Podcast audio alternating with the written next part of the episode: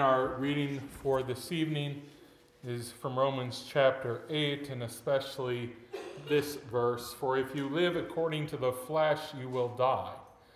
But if by the Spirit you put to death the deeds of the body, you will live. Grace, mercy, and peace to you from God our Father, from our Lord and Savior, Jesus Christ. Amen. As one reads through the Apostles' Creed, it certainly seems, at least, that of the three persons of the Trinity, the Holy Spirit sort of gets short-changed. I mean, after the Creed leads, leads us to confess that God is Father, it goes on to tell us about his work of creation in Eden and beyond. After it leads us to confess that God is Son, we are told about Jesus' sacrificial death and his victorious resurrection for us sinners. But after it leads us to confess that God is Spirit, the Creed goes on quite quickly to talk about things like the Holy Christian Church, the communion of saints, the forgiveness of sins, and so on. It seems as if almost nothing is said about what the Spirit actually does. He's just mentioned. And then we move on to sort of a laundry list of other things we believe as the people of God. So, why does the Apostles' Creed say so little about the Holy Spirit? Well, actually, I would argue that it actually says more than it seems at first blush. While it seems that what follows our confession of a belief in the God as a spirit is just a quick list of other things we as the people of God believe, it is instead truly a list of how the Spirit works. Yes, it tells us how the Spirit goes about doing his work as the Lord and giver of life. It tells us how the Spirit is already giving us all the good gifts of the Father now. How does he do all of that giving? Well, he gives out that life in the Holy Christian Church, that communion of saints where he delivers to us the forgiveness of sins. You see, this plan of God became evident on the day of Pentecost. There, where the Holy Spirit fell on the Christian church, changed many things. And ever since that day, God's church has been his chosen instrument to give out the life of Christ. There, the Spirit dispenses the forgiveness of sins won at the cross. There, he is doing his work of creating and sustaining faith. The Spirit does His work as the church and her pastors baptize and absolve and serve the supper of the Lord. It is through those means that sins are forgiven, through those means that life is given and nurtured in people, through those means that the dead are made alive. As our reading makes clear for tonight, Receiving the gifts of the Spirit is the only way to truly have life as God intends it.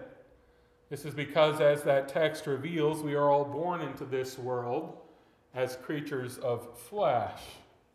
We are born like all of Adam's children have been, born hostile to God and his ways.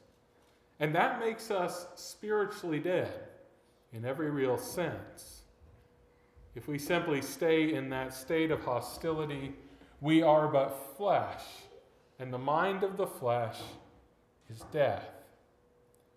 But thanks be to God. Through the Spirit's work in His church, He has not left us in the death of the flesh. Through the Spirit's activity, we have been called through the gospel. We've been enlightened with Christ's gifts. We've been sanctified and kept in that one true faith. Yes, it is in the church and through the church that we receive the forgiveness of sins, that the Holy Spirit Himself comes to dwell in us. And that means we are no longer dead, but we have true life. After all, to have the forgiveness of sins and to have the Holy Spirit, that is the very definition of life in the Bible to be right with God and to have God dwell with us. Yes, we have life now because the Spirit gives us His mind. And that mind does not lead to death like the mind of the flesh, but instead it gives us life and peace. We have been raised already in the waters of baptism from death to life. We have been raised out of the mire of sinful death to the life that only righteousness can give to us.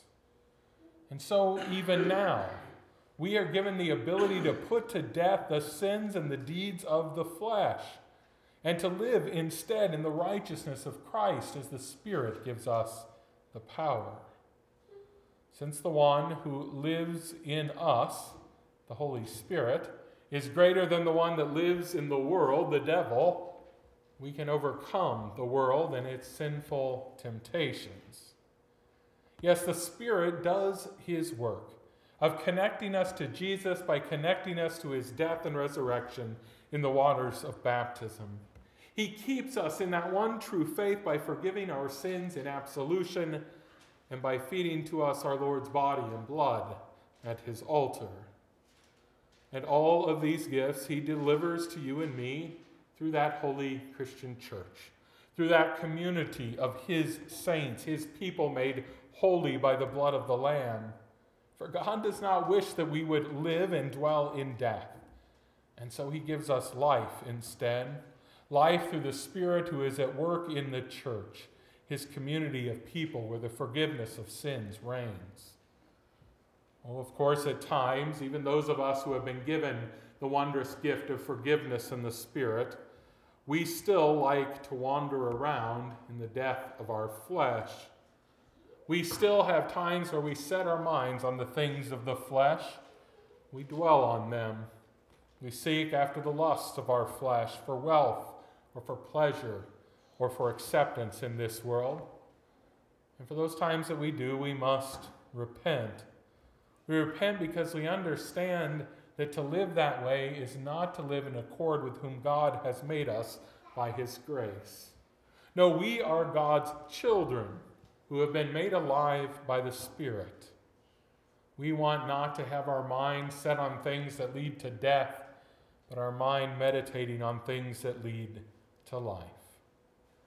Tonight, as we confess our living in the death of our old flesh, Christ comes to us again and through his Spirit gives us everything we need. He restores to us the forgiveness of our sins. He gives to us the gift of his Holy Spirit. We are given that very forgiveness that Christ died on Calvary that we might have. And as the Catechism says, where there is forgiveness of sins, there also is life and salvation. Yes, that's what the Father gives to all of his children through his Spirit. He gives us his Holy Spirit in order that we might be led by him our whole life long. He gives to us this great gift simply out of his love for us. A God that gives life to the dead, that is what we believe in.